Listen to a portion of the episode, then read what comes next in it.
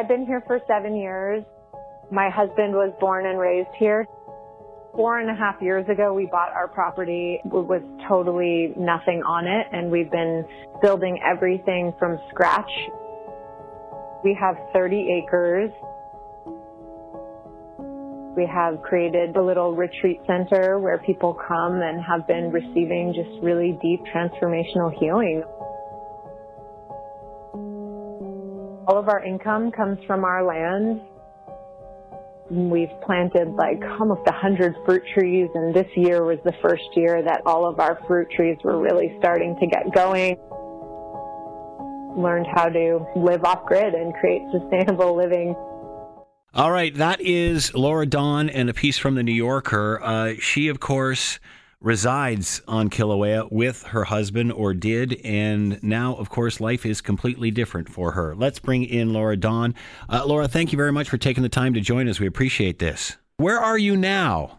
Uh, my husband and I are in Costa Rica at uh, Friends of a Friend's place on the beautiful land, and we're we're just being held and supported and nurtured and loved through this really deep time of grieving. So I understand you're originally from Montreal. How did you make it to paradise? Oh, gosh, what a long story. I traveled all over the world and um, moved out west to British Columbia for many years with my ex-partner, and then I went to Hawaii and met my husband and fell in love, and, you know, we we we started the dream. We we bought land and, you know, started building our, our dream from scratch, and it's been quite an amazing journey. So how long have you been building this on this property?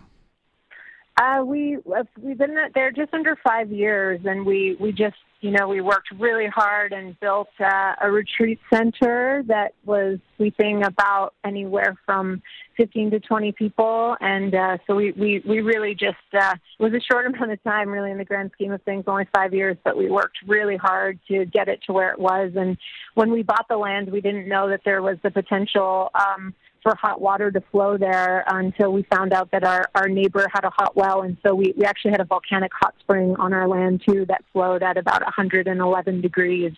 So it was really an amazing, amazing place.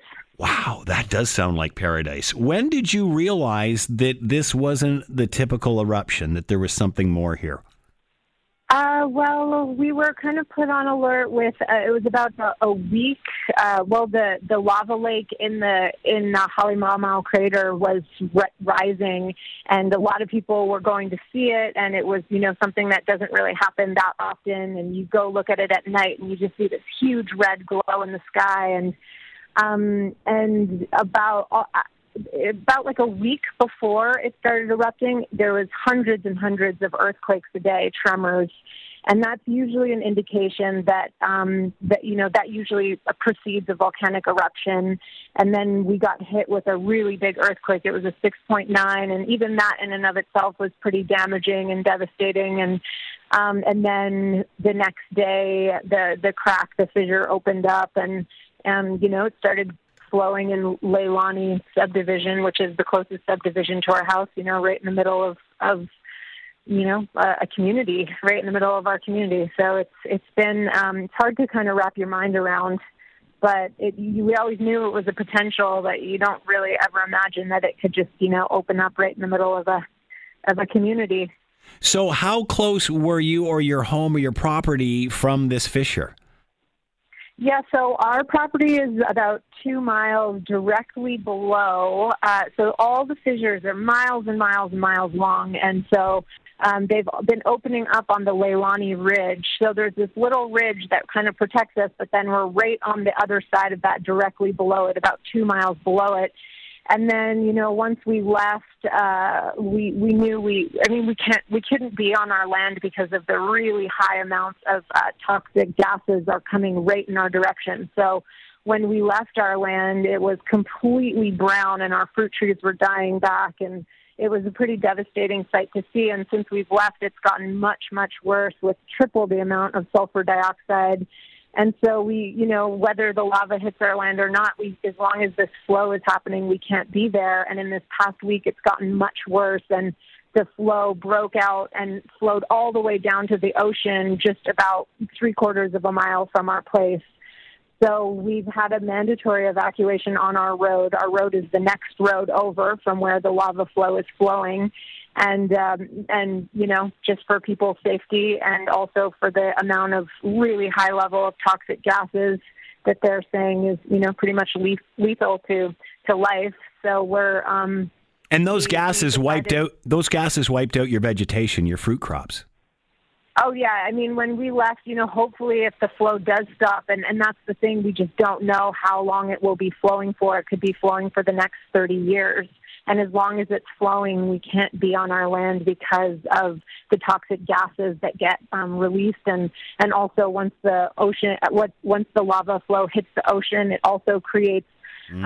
Um, um, uh, I think that's chlorides or something else that's also not good to be breathing, and then all the burning of the vegetation. It's, you know, there's there's definitely um, a lot of, of factors in terms of like the gases that are in the air, and, and huge amounts of gases being released from the fissures. And when we were on our land the last day, it was like being in a war zone. It's like hazy and gassy, and there's huge explosions of fissures just exploding. Exploding huge amounts of toxic gases into the air, and you hear it going off like a bomb. Mm. You know, it was really a wild experience. What was it like for you and your husband to leave, especially him being a native from the island?